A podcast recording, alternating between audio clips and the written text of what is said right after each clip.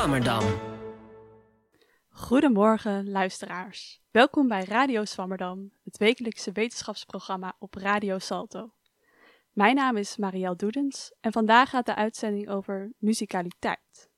En we hopen vandaag een antwoord te krijgen op de vraag: zijn dieren ook muzikaal?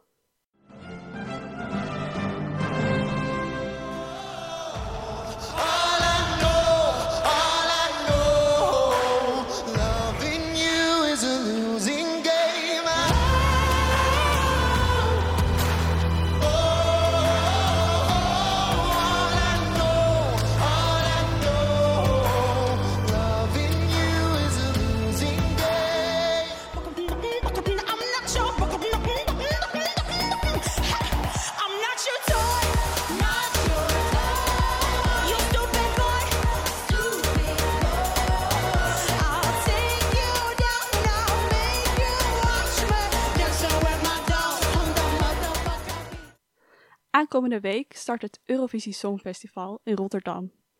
Liedjes uit allerlei landen zullen te horen zijn en meestal is het een behoorlijk circus. Al meerdere malen beklommen zogenaamde podiumbeesten het podium. Zo won Netta uit Israël met het kippenlied en deed Ierland ooit mee met Dustin the Turkey. Maar wat maakt ons mensen nou muzikale dieren?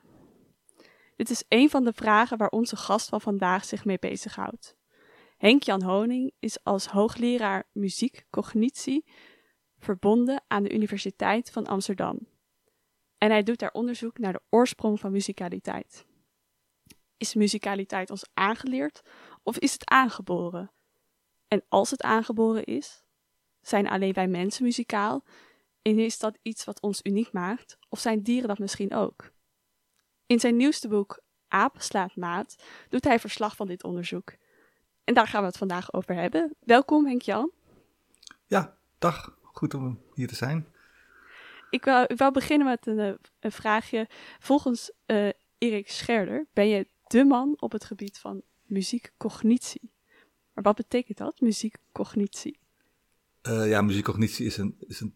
Is een, ja, is een vreemde term. Hè? Het is eigenlijk de cognitiewetenschappen van muziek. Dus het is een, uh, uh, uh, een vakgebied en... waar je naar muziek kijkt, met gebruikmakend van de gereedschappen uit de cognitiewetenschappen. En dat is op zich ook weer een verzameling. Psychologie, informatica, muziektheorie, zeg maar. Oké, okay, okay. Nou, we gaan er straks nog veel meer van je horen. Um, de column van vandaag is van de hand van René van Amerongen. Uh, en op afstand aanwezig is vandaag Janne Hooijmans, mijn co-presentator en technicus. Janne, fijn dat je er bent. Hallo, goedemorgen. Um, wat betekent muziek voor jou? Uh, wat het betekent? Nou, ik ben niet muzikaal, zeg maar, ik ben zelf niet muzikaal. Ik speel geen instrumenten en ik snap ook nooit echt uh, of iets uh, wel of niet vals is. Ik kan ook niet zingen.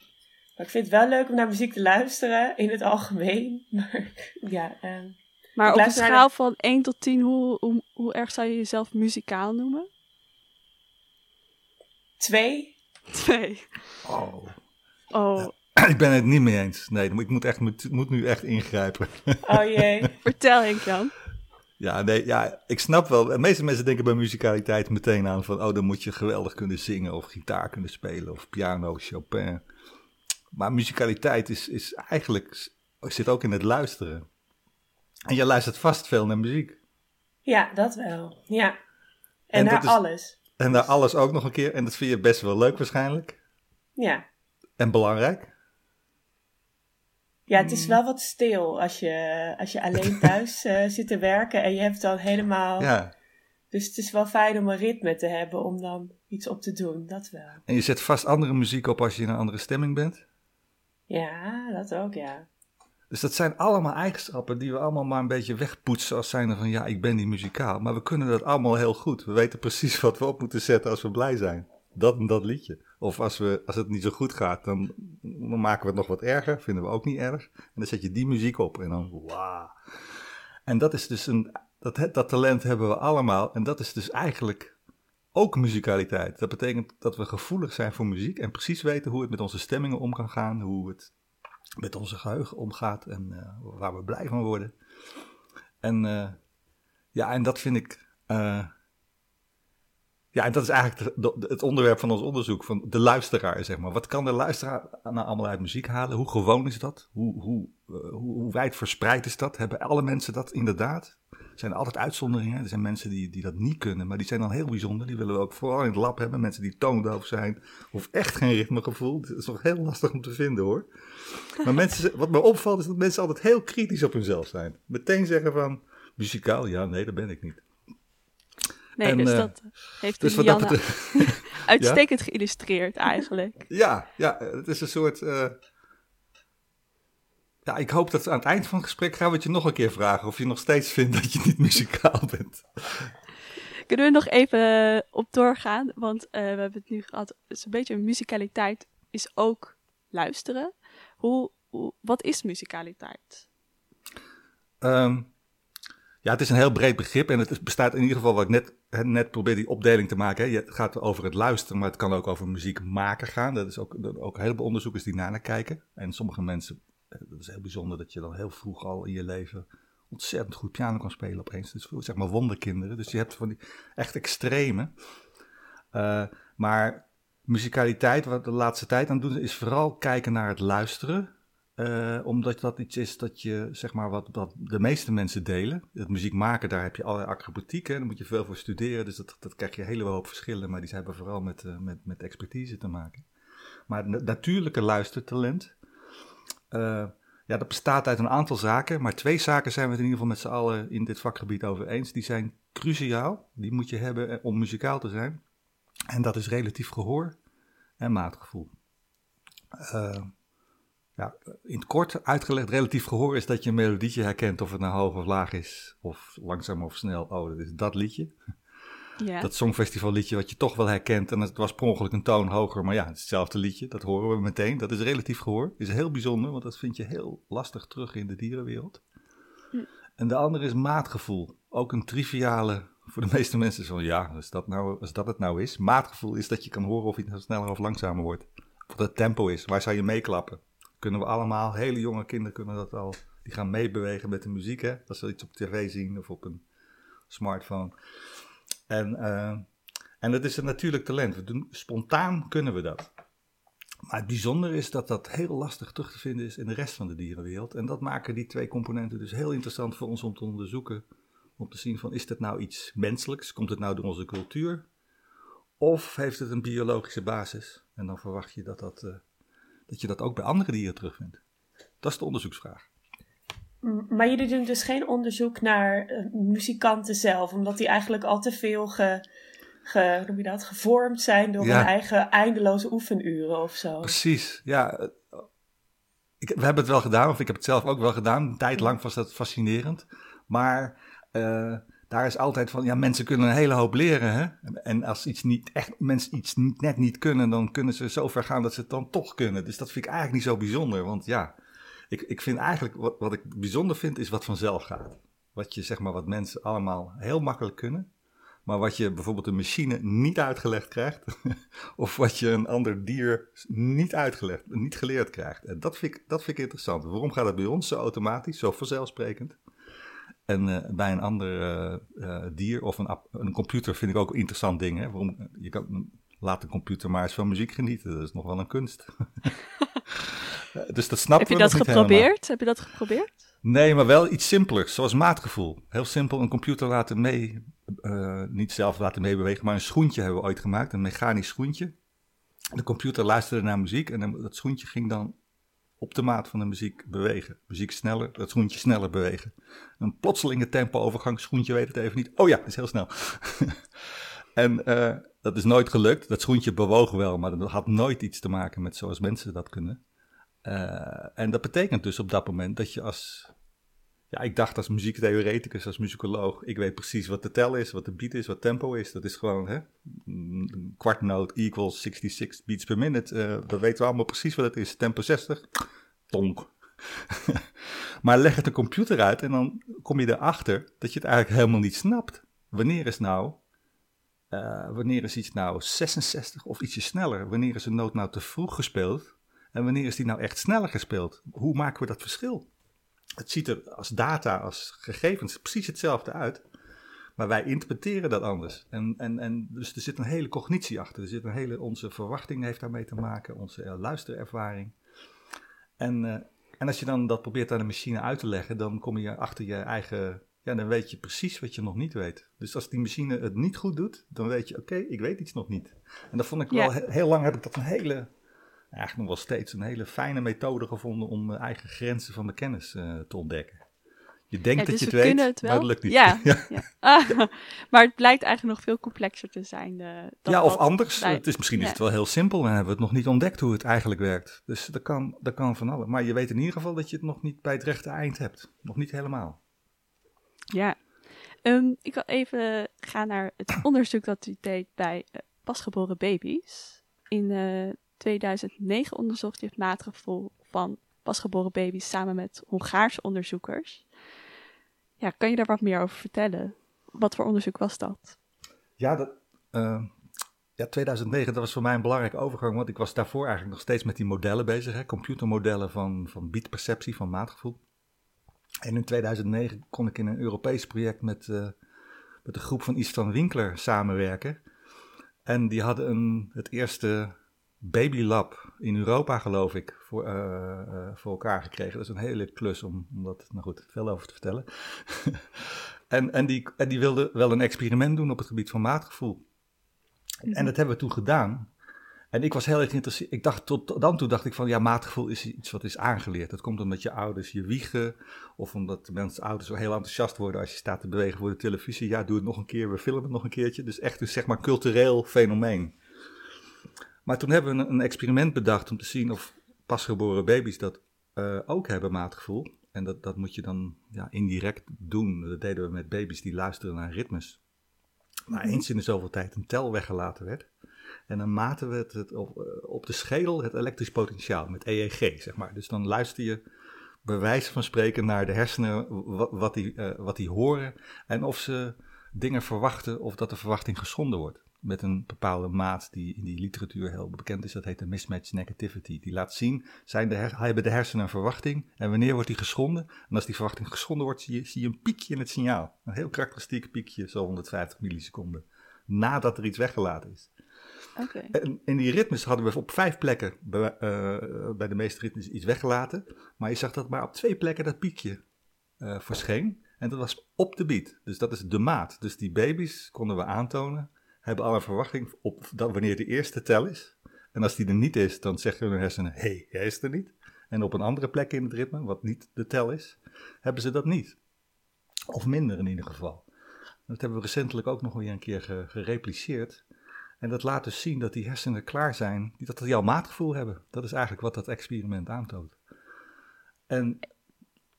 Ja, dat heeft mijn hele onderzoek weer, weer omgegooid. Dus sindsdien ben ik heel geïnteresseerd geraakt in de biologie. En dat beschrijf ik eigenlijk in het boek Aap slaat maat. Van, van, van wat doe je nou als muziekcognitiewetenschapper die iets weet van computers en iets een beetje van experimentele mycologie als je de biologie in wil? En ik ben gewoon heel optimistisch met mijn vragen en enthousiaste verhalen naar biologen gegaan. Ja, ik wil weten, heeft een aap nou maatgevoel en hoe kunnen we dat uitzoeken? Kunnen we diezelfde methode van pasgeboren baby's gebruiken bijvoorbeeld?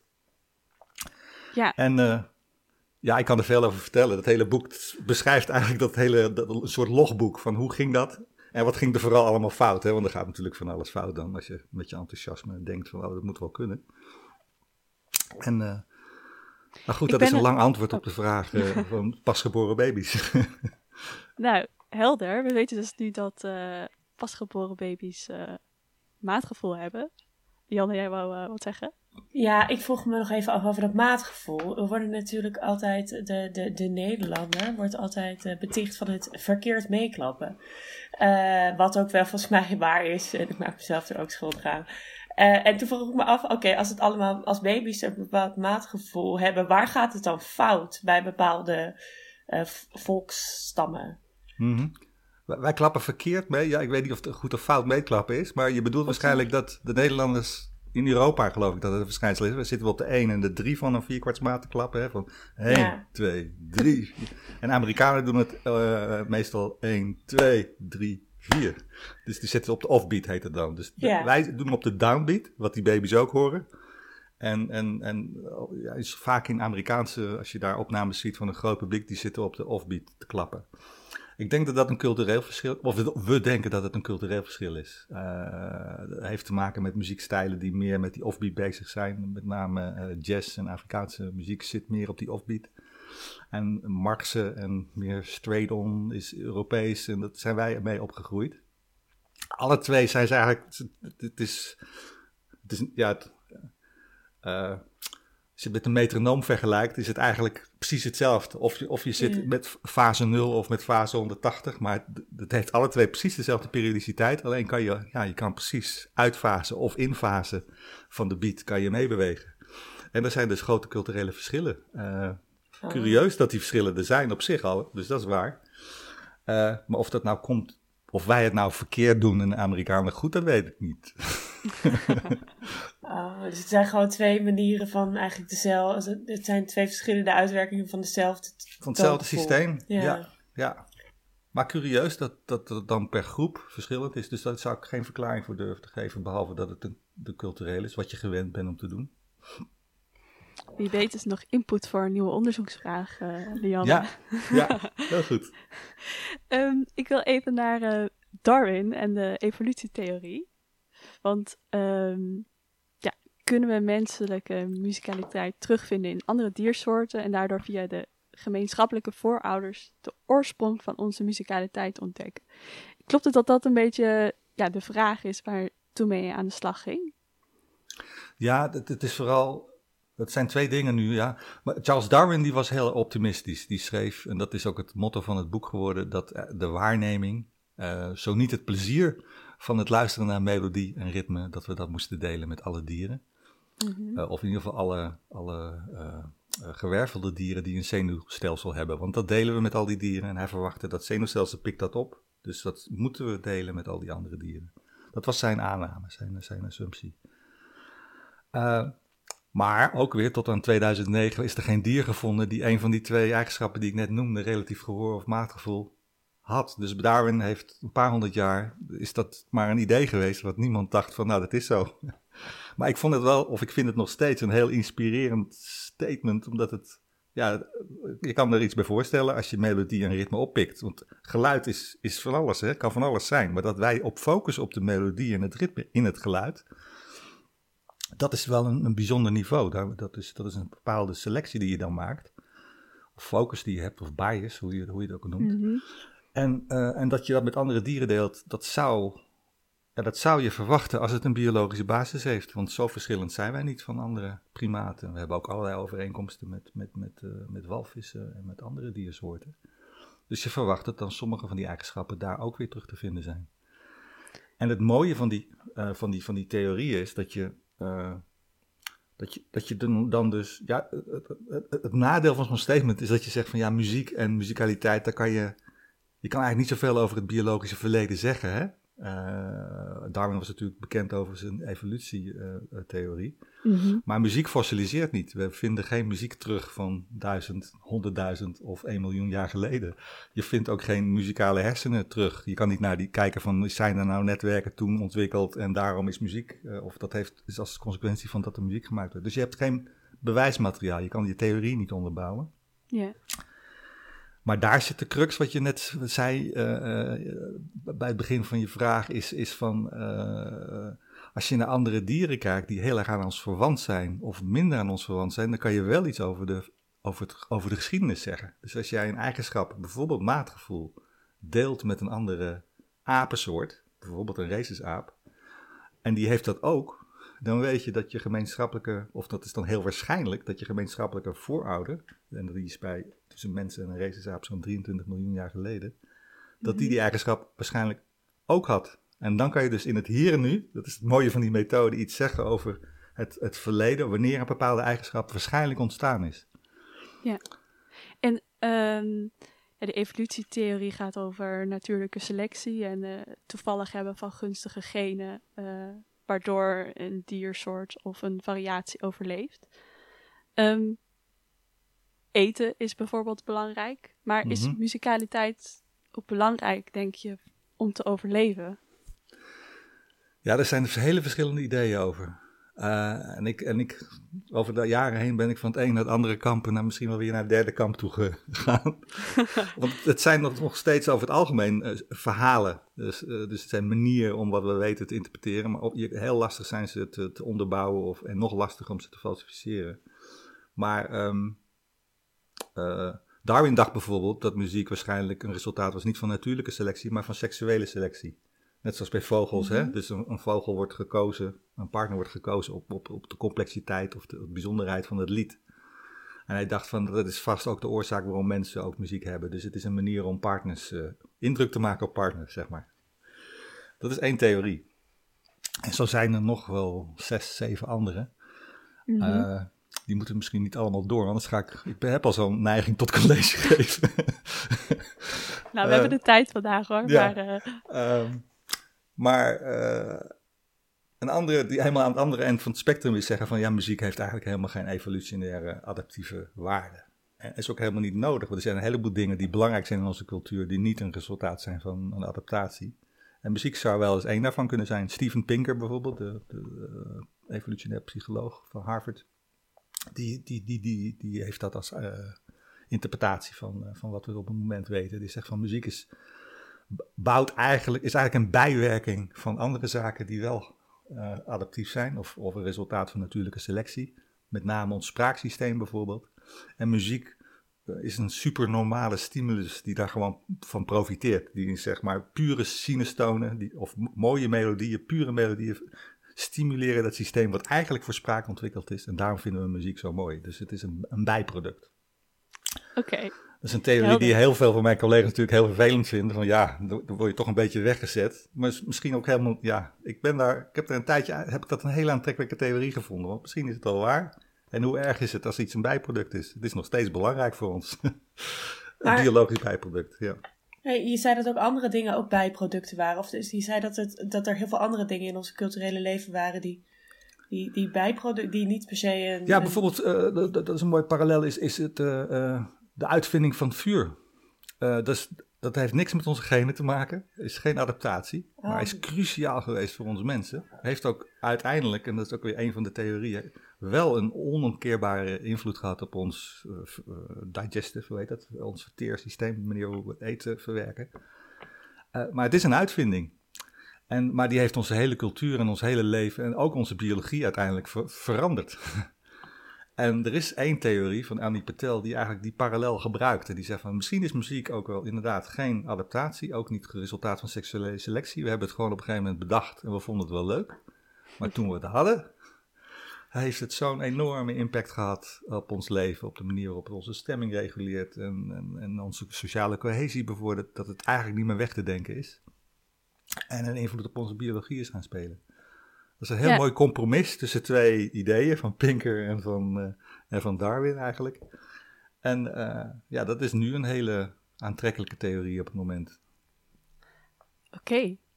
Um, voordat we verder gaan uh, met het onderzoek over... Uh, nou, bij bijvoorbeeld apen... wil ik even naar de column gaan. Um, de column van vandaag komt van een van onze vaste columnisten... René van Amerongen. René is biomedisch wetenschapper en universitair hoofddocent in Amsterdam. En vertelt onder andere over de rol van muziek in het lab. Laten we gaan luisteren. Hmm. Het is algemeen bekend dat wanneer je iemand vraagt om binnen één minuut zoveel mogelijk groente- en fruitsoorten op te noemen, dit veel lastiger blijkt te zijn dan wanneer je aangeeft dat alle antwoorden ook nog met een specifieke letter moeten beginnen. Anders geformuleerd, soms helpt het om binnen bepaalde restricties te opereren, zodat je hersenen niet in een stuip schieten en er door de keuzestress niets zinnigs meer uitkomt. Eenzelfde fenomeen speelde zich af in mijn hoofd toen ik het thema muziek doorkreeg en spontaan niet meer wist waar ik het over zou moeten hebben. Vreemd, want muziek is immers overal en alom aanwezig en waarschijnlijk zo oud als de mensheid zelf.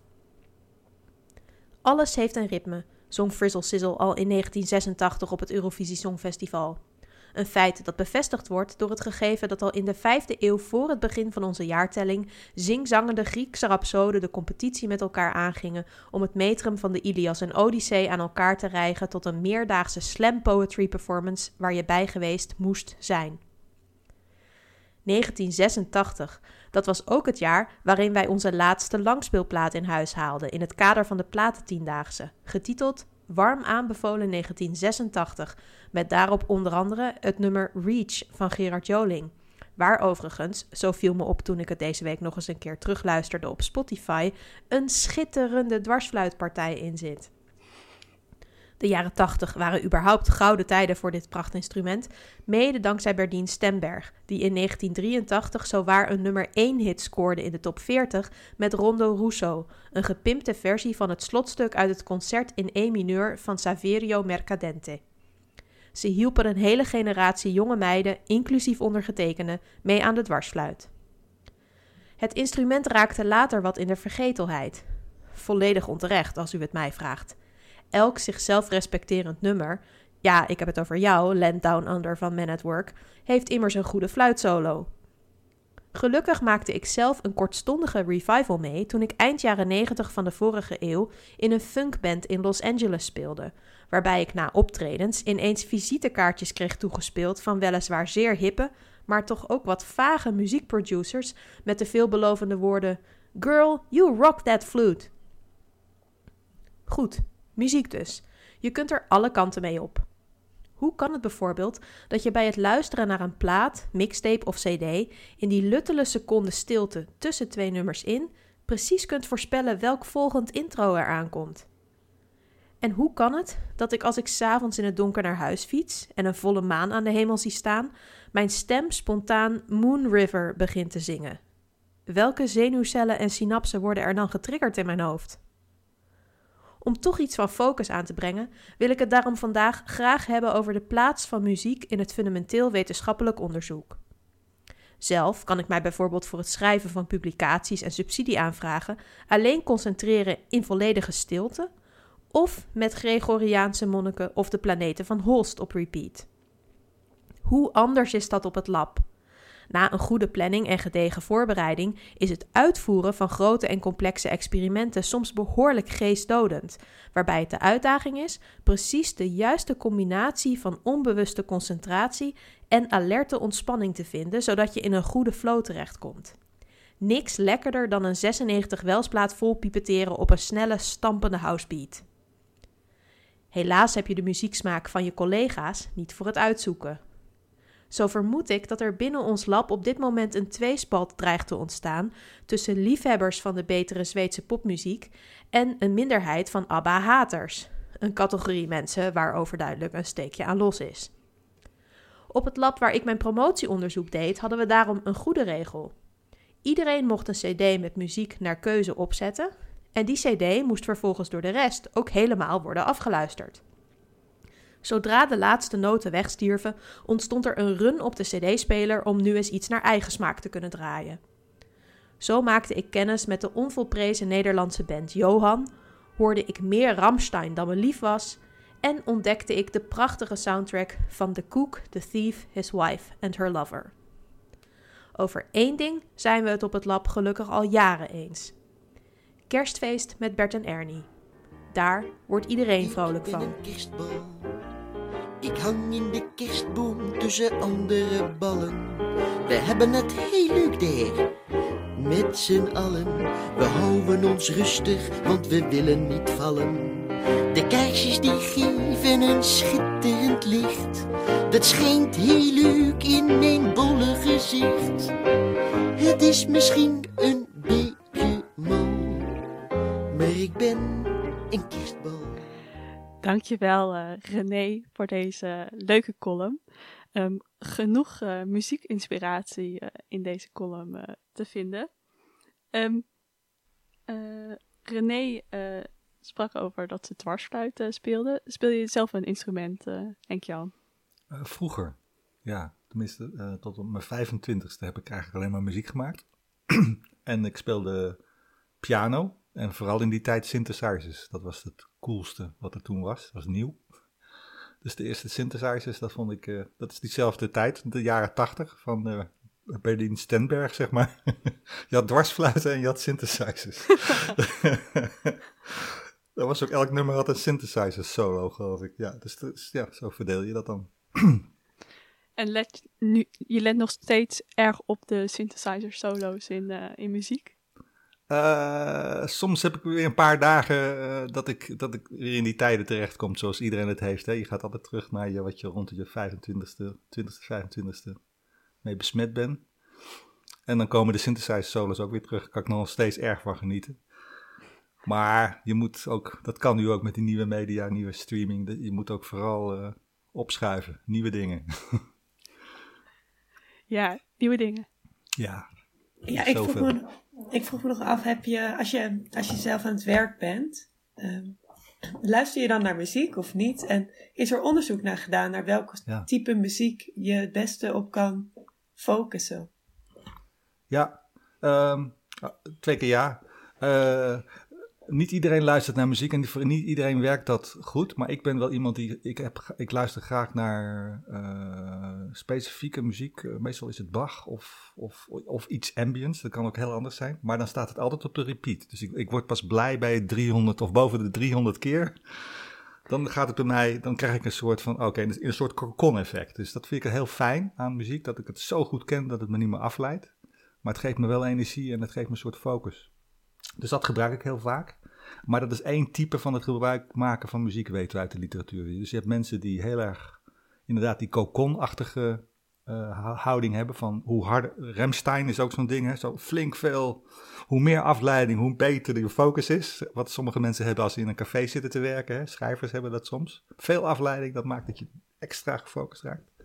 En anderen kunnen daar totaal niet meer over weg. Dus die moeten stilte of uh, moeten vooral geen, niet naar muziek luisteren. En, en er is veel onderzoek naar. En uh, zeg maar de invloed van achtergrondmuziek op, op het studeren. Met tegengestelde uh, effecten.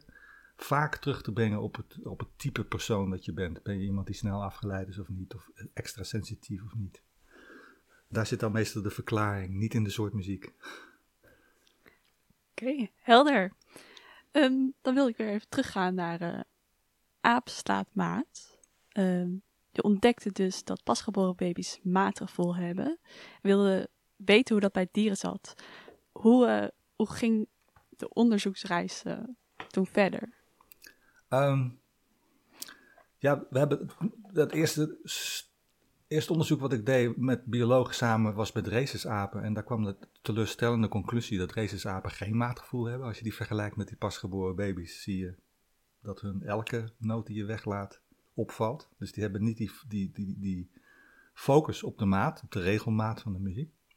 Mm-hmm. Dat vond ik... Uh, uh, ik vond, vind het nog steeds moeilijk te geloven. Want die hersenen van rhesusapen die lijken heel erg op die van de mens. Ze worden ook gebruikt als, als diermodel zeg maar, van de menselijke hersenen. We weten heel veel over, over onze eigen hersenen dankzij die rhesusaapjes. Epilepsie, Parkinson, uh, allemaal dat soort ziektes weten we heel veel van hoe we dat moeten repareren. Omdat we die aapjes daarvoor hebben uh, uh, gebruikt als proefdier. Maar mijn experiment, ja, als bijwerking had het in ieder geval iets positiefs. Dat het was ook weer gewoon elektrodes op het hoofd plakken. Dus we hoefden niet die hersenen in. Dus het is een alternatieve methode die door een paar van die onderzoekers is opgepikt. Van, oh, we kunnen voor sommige problemen ook nog gewoon op de schedel plakken. Dus niet invasief. En, uh, dus dat vind ik nog wel weer een mooie bijwerking van het onderzoek. Dat er helemaal niks met muziek te maken heeft. Maar... Uh, Het suggereerde wel toen dat dus wij weer uniek zijn. En dat, gelo- dat blijf ik raar vinden als iets een biologische basis heeft. Dus de dus volgende stap was om te kijken naar uh, zeg maar apen die wat nog dichter bij ons zijn. Uh, qua genetische afstand. Chimpansees. En dat beschrijf ik ook in een van de hoofdstukken. Dat is het uh, lab, mm-hmm. uh, het Primate Research Lab in, uh, in uh, Inuyama in Kyoto. Waar uh, Yuko Hattori uh, werkt. Daar ben ik ook heen geweest. En een prachtig lab waar ze... Ja, een soort contrast ook met die rhesusapen die allemaal in kooien zitten en in stoelen met elektrodes en gedoe. En daar, die apen zijn de baas, de chimpansees, die leven buiten, die hebben een enorme soort, soort campus. En die worden elke dag binnengeroepen of ze zin hebben om een experiment te doen. En als ze geen zin hebben, gaat het experiment niet door. Dat vond en hoe ik wel gaat heel, dat dan? Heel charmant. Ja, ze hebben daar een prachtige constructie voor gebouwd. Het is een gigantisch complex waarbij ze een soort, uh, vanuit, van buiten in een soort eerste binnenruimte komen. En dan zijn er van die gangen. En, en die gangen met sluisjes die dan open kunnen. Die, die het experiment... Dus boven je hoofd zie je al die gangen. En dan de, de experimentators lopen eronder. En die lopen, ja, kom, aatje, aatje. Met een beetje sinaasappel en appel. Kom maar mee, kom maar mee. En die gaan dan door die gangen heen. Dan gaat er weer een sluisje open. En zo komen ze in één zo'n lab terecht. En zo'n lab is helemaal een kooi waar dan de onderzoekers in zitten. En zij komen daar dan in het midden met glas. En daar zitten, dat is dan hun ruimte. En dat doen ze elke dag. En dan krijgen ze een appel of uh, sinaasappel. Dat vinden ze wel spannend. Maar ze vinden ook de aandacht en het contact met de, met de onderzoekers uh, interessant. En uh, ja, dan moeten ze weer iets ingewikkelds doen. Dat vinden ze leuk.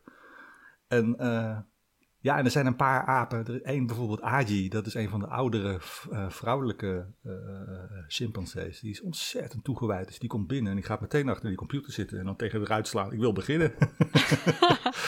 Ontzettend leuk. En uh, ja, en daar heb ik allerlei experimenten gezien. Daar hebben we het over nieuwe experimenten gehad. Om te zien van, kan je nou maatgevoel aantonen bij chimpansees? Mijn naïviteit was natuurlijk weer van, oh, we doen een paar elektrodes op het hoofd en dan weten we het. Maar dat mocht niet. De ethische commissie die wil niet dat je dat doet met chimpansees, want ze trekken het er misschien af. Ze beschadigen zichzelf. Dus dat was een, een no-go zone. Dus er moest een gedragsexperiment bedacht worden. En Yuko heeft dat in eerste instantie op een piano geprobeerd. Dus mm-hmm. jarenlang... Uh, die een groep van drie, vier apen geleerd dat er met een piano dat de lichtjes oplichten en dat ze dan die toetsen gingen indrukken waar de lichtjes gingen aandoen en dat ze dan spontaan in een ritme gingen spelen en dan met de muziek erbij en dan kijken of ze met de muziek gingen synchroniseren, zeg maar, als, als met, zoals metronooms kunnen synchroniseren. En uh, daar heeft ze een paar studies gedaan en dat lieten zien dat ze dat een beetje konden. Maar nu pas heeft ze een, een, een, een studie waar ze precies dezelfde ritmes gebruikt die we ook in, uh, bij de pasgeboren baby's gebruikten. En die dan sneller of langzamer present, laten horen aan die apen. En dan zie je dat mannetjesapen vooral, dat die gaan heen en weer bewegen. En dan als het sneller is, gaan ze sneller heen bewegen. Niet echt synchroniseren met die muziek. Maar in ieder geval dat gedrag gaan vertonen wat ook jonge kinderen vertonen. Dus dat suggereert dat we... dat daar iets zit. Dus daar is, is, is kennelijk die verbinding tussen die motorische cortex en die auditieve cortex is, is sterker dan bij rhesusaapjes. Dat is tenminste de huidige theorie. Uh, dus dat, dat suggereert, ja, dat maak ik even verhaal af. Yep. het, suggereert, het suggereert dat we dus, zeg maar, als je naar de primaten kijkt, dat, we, dat maatgevoel iets is wat vrij recentelijk binnen de primaten is ontwikkeld. Dus zeg maar, chimpansees delen we zes miljoen jaar geleden een, een voorouder met... Uh, rhesusapen drieëntwintig miljoen jaar geleden. Dus zo ruwweg zes tot tien miljoen jaar geleden is maatgevoel waarschijnlijk ontstaan. En dat is wel een hele mooie, concrete interpretatie van, uh, van dit werk. Ja, zeker.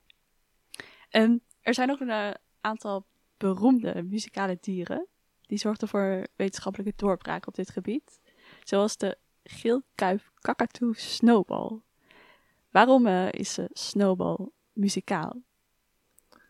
Uh, ja, hij is muzikaal omdat hij maatgevoel heeft. Uh, uh, en, en ook omdat hij... Um, ja, het was het eerste dier. Het is het eerste gedocumenteerde casus van een dier dat maatgevoel heeft. Dus daarvoor was, was, had nog niemand ooit een dier uh, dat voor elkaar laten krijgen. Die op de maat van de muziek bewegen. Muziek sneller afdraaien. Sneller bewegen, langzamer, langzamer bewegen. Dat is het eerst, in dat paper voor het eerst aangetoond. Ook tweeduizend negen. Er is een hoop gebeurd in tweeduizend negen voor dit vakgebied. Uh, en, uh, en Snowball kan dat heel goed. En Snowball stond ook op de cover van Current Biology. Die is, is een soort celebrity, oh, nee, hoe noem je dat? Een ambassadeur van ons vakgebied geworden. Of ze, ik zeg hij, het is een hij. En... Uh, En sindsdien ook, hij heeft ook een heel repertoire aan danspasjes. Dat is ook geweldig om te zien, die filmpjes. Dus hebben ze een studie een paar jaar geleden weer gepubliceerd. Uh, de twist en de, de vogue en allemaal van die bewegingjes die ze op de muziek, uh, die, die op de muziek maakt. En, en daarom, ja, omdat dat dier die eigenschap heeft, zou je zeggen van, nou, die, die is dus muzikaal. Die heeft gevoel voor een niveau van luisteren in geluid, wat wij ook hebben. En dat is letten op de regelmaat in het ritme. En daar blij en opgewonden van worden en mee gaan bewegen. Ja, en waarom zijn uh, mensen en uh, kakatoes dan wel muzikaal en rhesusapen niet? Ja, ik heb geen idee. Dat is het eerlijke antwoord. Ja, dat is de grote vraag. Ja, wat, wat delen we nou met een, met een, met een, met, met een kakatoe wat we niet delen met, uh, met een rhesusaap? Ja, technisch gezien waarschijnlijk niet die st- sterkere verbindingen tussen de motorische cortex en de auditieve cortex. Via nog wat andere, er zijn allerlei theorieën over welke netwerken nou expliciet betrokken zijn. Het mooie is dat bij een papegaai, die hersenen zijn heel anders. Hè? Die hebben een totaal andere structuur. Mm-hmm. Uh, die hebben uh, uh, niet dezelfde kernen die wij hebben, maar hebben wel vergelijkbare netwerken. Uh, en die hebben met vocaal leervermogen te maken, waarbij ook de motorische besturing van die stem heel belangrijk is. Apen kunnen ook niet spreken. Dus wat dat betreft nee. liggen die twee werelden op elkaar. Want we, kunnen, we hebben ook dus niet... aspecten van taalgevoel delen we ook niet met andere primaten, maar wel met zangvogels. Dus er zit een soort parallel in die, in die onderzoeksgebieden. En dat is een deel van het waarom. Uh, maar dat is meer de technische waarom. Uh, maar kennelijk is er dus iets in de, ofwel in de sociale omgeving van die vogels, of in de natuurlijke omgeving waarin ze normaal functioneren, dat muziek een belangrijke rol is en dat synchroniseren op geluid een belangrijk signaal is, of een belangrijk mechanisme voor sociale cohesie. En dat is nog steeds open. Wat, nou, wat is nou de goede, goede waarom-verklaring? Uh, ik heb geen idee.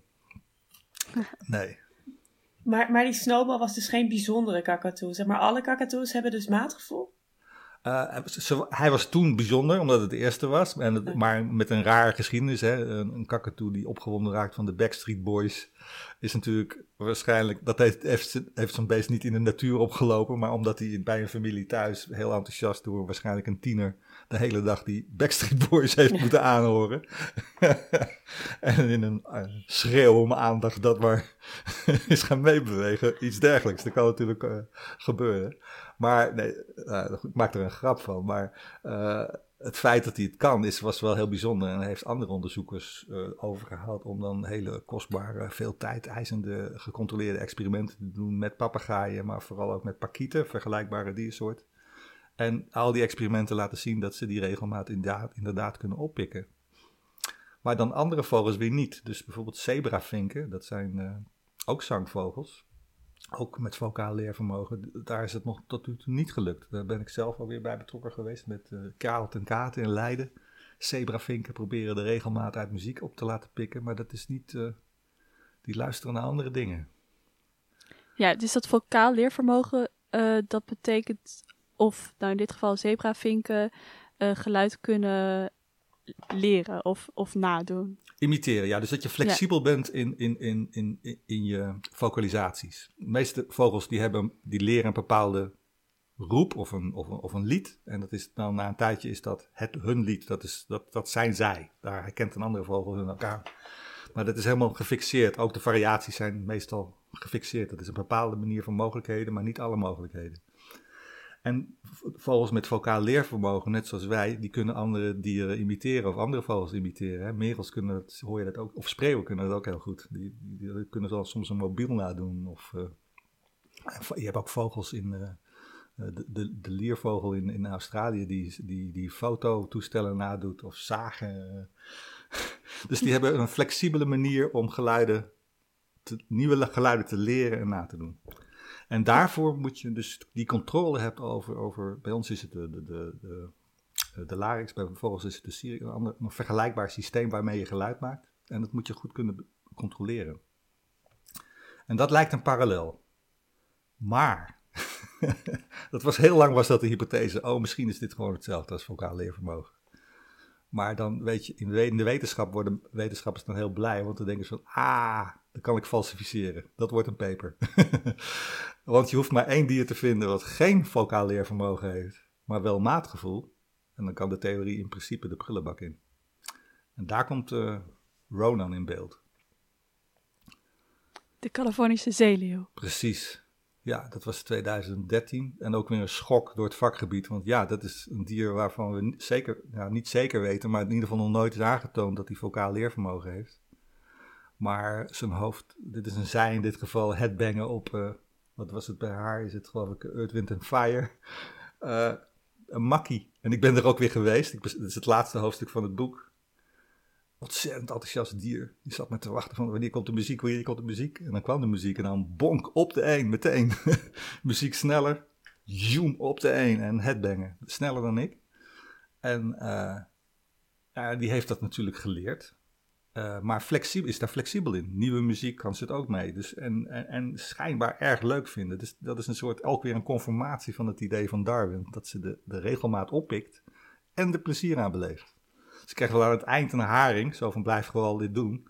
Maar tot, tijdens dat ze het doet is het gewoon iets van... ja, nou goed, dat is mijn observatie. Het is nog maar lastig vast te stellen wat nou echt, hoe je plezier meet in een dier. Maar uh, ik vond het wel een... Uh, Ja, het is een, het is een, het is een uh, beetje een, een vervelend eind van een boek. Dat je aan het eind van het boek alles gelezen hebt. En dat je dan denkt van ja, nou weten we het nog niet. Ja, dat is wel de stand van zaken. Ja, dus, er blijven dus nog vragen over. Ja, ja, ja, wij delen dus iets met, dat heb ik eerder ook al nu gezegd. Iets met een kakatoe wat we niet met andere primaten delen. Maar we delen ook iets met zeeleeuwen wat we niet met andere primaten delen. Dus de vraag wordt steeds wat makkelijker te beantwoorden. Hoe meer dieren we hebben en weten waarom die dat hebben, dan kan je die vragen lang, langzamerhand uh, gaan beantwoorden. Of weten waar het antwoord gaat liggen, want dat is het meer. Hè? Want het territorium is zo... Er zijn zoveel diersoorten. En het is ook een literatuur die is, die is niet te overzien als, als amateur. En zelfs niet als professional. Dus dan moet je gewoon de hele tijd die, ja, die vragen blijven stellen en blijven praten met collega's. Zo van waar zit hem de opening? Hoe, wat denk jij? Dus dit is een open vraag. Dus als iemand het antwoord denkt te weten... schrijf snel een e-mail. Ja, naar Henk Jan Honing.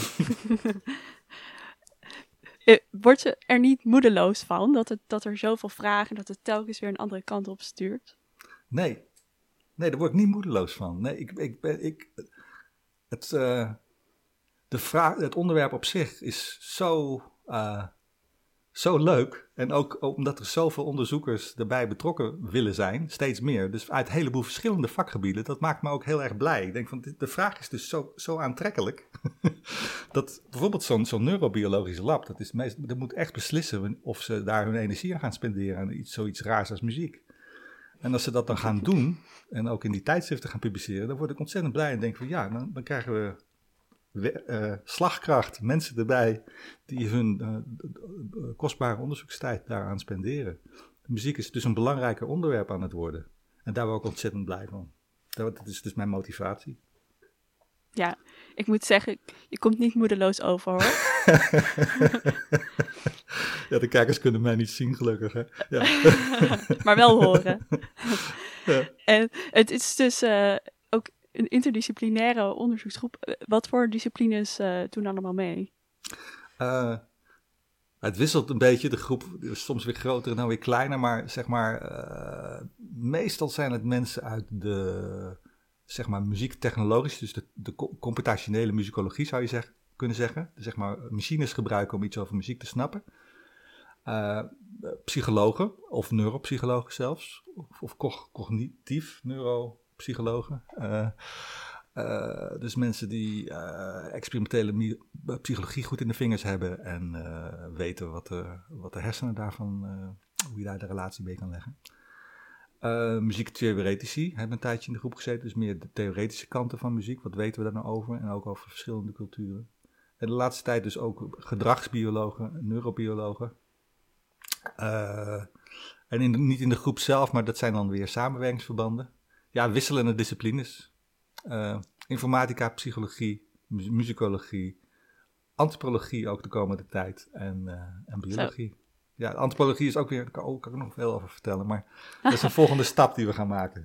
Cross, wel, wel, ja, ja cross-cultureel. Want dat is, dit is was, wat ik nu beschreef in dit boek is eigenlijk wat, cross-species. Dus zeg maar dat je kijkt over soorten heen, over diersoorten heen, om iets over muzikaliteit te zeggen. Wat we ook nog moeten doen, en wat heel veel jongere collega's van mij doen, is, is over culturen heen kijken. Dus echt maar etnomusicologie. Maar dan met de nieuwe technieken van internet, waardoor je heel grote groepen luisteraars over de wereld kan bereiken en kan zien waar luisteren ze nou naar, wat horen ze nou precies, waar hebben ze aandacht voor, wat onthouden ze, wat onthouden ze niet. Uh, en dat is een onderzoeksproject wat ik net heb toegekend, wat dat gaat uitzoeken. Dus, dus meer cross-cultureel. En ook in een jagers-verzamelaarcultuur gaan kijken, waar muziek een hele andere rol speelt. Ook een hele belangrijke rol overigens, uh, in Congo. Maar die vrij afgesloten zijn van de westerse wereld. Die, die toch niet besmet zijn met ABBA en, uh, en de Backstreet Boys. Als je dat zo mag zeggen. Ja, want het is en, leuk uh, om te zien van hoe, dat dan, hoe gaat het dan in zo'n omgeving. En daar is muziek heel belangrijk. Er wordt, wordt veel gezongen de hele dag. En wat heeft nou, om meer van die functie te snappen, van, van waarom zingen die mensen nu de hele dag en wat levert dat op? Is dat belangrijk of is het tijdverdrijf en waarom niet? Ja, dat vind ik ontzettend spannende. En dat is met een groep antropologen die daar, dat is ook heel uh, tijdsintensief en veel observeren en heel geduld, taal leren. Ja, dat vind ik en weer heel erg dus over, nieuw perspectief. Over de, ja. ja, dat gaat dus over mensen weer. Mensen, maar dan over ja. verschillende culturen. Ja. En hoe, uh, hoe onderzoek je dat? Um, Tot slot, we zijn bijna ja, ja, aan het eind precies, van de uitzending. Ja, precies, er is zoveel over te vertellen. Ja, hoe onderzoek je dat? Uh, de, crux is, uh, uh, de crux is dat we geheugenspelletjes willen gebruiken. Uh, mm-hmm. Je kent het misschien wel, memory. Uh, met jonge kinderen, memory, dat ze, dat je van die, die kinderen kunnen dat heel goed. Hè? Je legt tien, twaalf kaarten op tafel en je draait ze zo om en je moet zeggen welke, je moet onthouden welke twee hetzelfde zijn. Mm-hmm. Dus dat is zeg maar een geheugenspelletje. Je moet posities onthouden, je moet plaatjes herkennen. En dat willen we voor muziek doen. Om te, om te ontdekken, een, leuk, een spelletje wat leuk is om te doen. Want dat is het idee, we willen intrinsiek motiverende spelletjes doen. Dus niet van je wordt betaald als je dit experiment doet. Maar je doet het omdat je het, het spelletje leuk vindt om te doen. En dan als bijwerking hebben we alle analyseringsmethodes bedacht of voorgesteld. Om dan te ontdekken, waar luisteren mensen nou naar? Wat, welk aspect van de muziek onthouden ze heel goed en wat dan minder? En dat is, dat is de opzet. En, uh, en dat doen we met, uh, ja, met gereedschappen die we al een tijdje geleden ook uh, in onze groep hebben ontwikkeld. Ashley Bourgogne heeft dat uh, vooral gedaan. Hooked on Music is één zo'n spelletje. Wat miljoenen mensen gespeeld hebben. Uh, en dat heel leuk vonden. En wij kregen ontzettend veel informatie over waar la- wat onthouden mensen nou goed. Waar wordt een liedje nou aan herkend? Wat is, ja, waar zit de haak van het liedje van ABBA? Waar begin je te zingen? Wat onthouden mensen het beste? Uh, en daar hebben we dus enorm veel gegevens over gekregen. Nou, die methodes, geheugen, uh, geheugenspelletjes, zeg maar, willen we ja, wel, zowel in het lab als op het internet, als uh, op het veld, zoals het dan heet, of uh, in Congo, in, in het oerwoud uh, gebruiken. Gewoon met een, port- een draagbare versie daarvan, met uh, tablets of iets dergelijks. Dat gaan we allemaal nog ont- bedenken en ontwikkelen. Dat is hartstikke leuk. Klinkt heel erg leuk. Ja. En ik zag uh, op... Uh... amsterdam music lab punt n l dat je ook dat spel nog gewoon kunt doen. Over, over het Songfestival. Nota ja, nu is de Songfestival weer actueel. Dus die is weer, dus weer de voorpagina. Ja, is een, is, is, sommige mensen zijn daar uren aan het spelen. Je kan het met z'n tweeën doen en met z'n drieën. En dan kan je punten verdienen. En oh, mensen vinden, het, ja, vinden dat heel leuk. Als je van Euro Songfestival liedjes houdt. Want dat is wel een voorwaarde. Anders dan ben je, is het niet leuk. Anders dan verlies je gewoon sowieso. Ja, dan verlies je en mensen vinden het niet leuk om te verliezen. Nee. Oké, okay. dus um, tot slot. Denk je dat uh, Darwin toch gelijk gaat krijgen? Zijn de dieren muzikaal? Ja, ik denk dat hij al een beetje gelijk heeft gekregen. Dat alle dieren muzikaal zijn... Hmm, ik weet het niet. Ik weet het niet. Ik denk, uh, als je de definitie nog uitbreidt, dat er, dat er verschillende soorten muzikaliteit zijn. Dat is altijd de truc, hè? Als iets, als een, iets niet klopt, dan ga je je definitie aanpakken.